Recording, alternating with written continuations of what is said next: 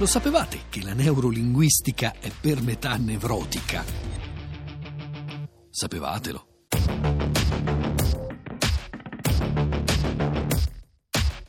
Come spiegava già nel 1942 Bruno Migliorini, i composti scientifici formati con il greco neuron, cioè nervo, presentano due diverse trascrizioni, neuro e nevro. Talora le due forme si equivalgono, talora differiscono. Per esempio, aggiungeva Migliorini, neurologia è lo studio delle malattie nervose, nevrologia è lo studio anatomico del sistema nervoso.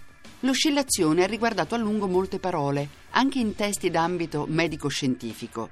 Si abusa della parola neurastenia, la quale è adoperata anche per indicare un passeggero esaurimento nervoso. Si legge in un saggio del 1905 che però si intitola Sulla cura delle forme gravi di isterismo e di nevrastenia.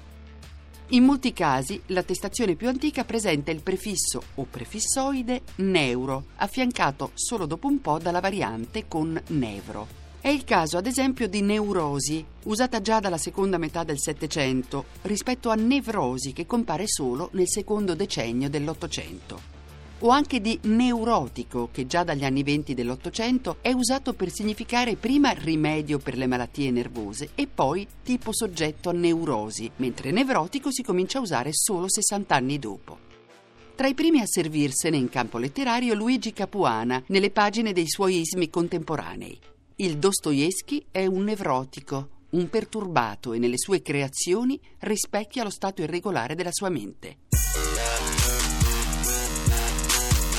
D'accordo, ma allora perché non diciamo nevrolinguistica? La ragione è molto semplice ed è la stessa per cui non diciamo nevrochirurgo. A differenza della gran parte delle parole ottocentesche o primo novecentesche, le parole che sono state coniate dalla metà del Novecento in poi hanno quasi tutte, anche sul modello del linguaggio medico internazionale, il prefisso neuro e non nevro. Questo vale senz'altro per le varie discipline che studiano il rapporto tra sistema nervoso e altri aspetti del corpo o del comportamento umano. Neuroanatomia, neurobiologia, neurofisiologia e appunto neurolinguistica, di cui si comincia a parlare in Italia nei primi anni 70.